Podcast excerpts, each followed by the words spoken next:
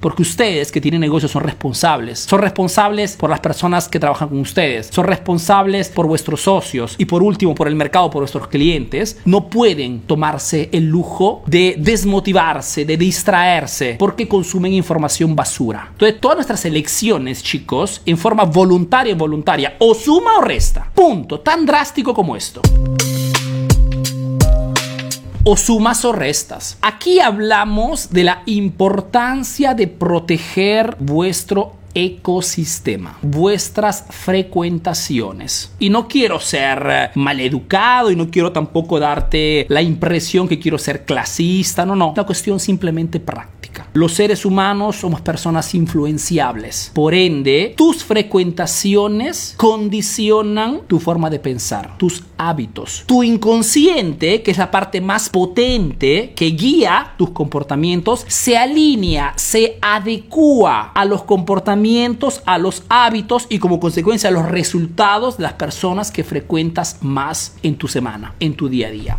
Con esto no quiero decirte, lógicamente, que comprendiendo esto termina la transmisión y cancelo los números telefónicos de estas personas. No quiero ser estricto. Si fueras mi estudiante privado, te diría hazlo ahora mismo. Pero visto que nos estamos de repente solamente conociendo de poco, te digo simplemente reduce las frecuentaciones de personas que no suman. Entonces, si una persona que hace parte de tu círculo social, que hace parte de tu día a día, no te está sumando, no te está motivando, no te está empujando o no te está jalando inconscientemente, de repente obteniendo mejores resultados que tú, si las personas que están en torno a tu persona no te están llevando todos los días con el ejemplo, con los discursos, con las creencias, con los hábitos, a ser tu mejor versión, te están llevando abajo. Tan simple como esto. Entonces, si están en tu barco personas que no están en este momento ayudándote en este proceso, o los bajas o te bajas. Solamente si frecuentas personas exitosas, corres el riesgo de ser un éxito.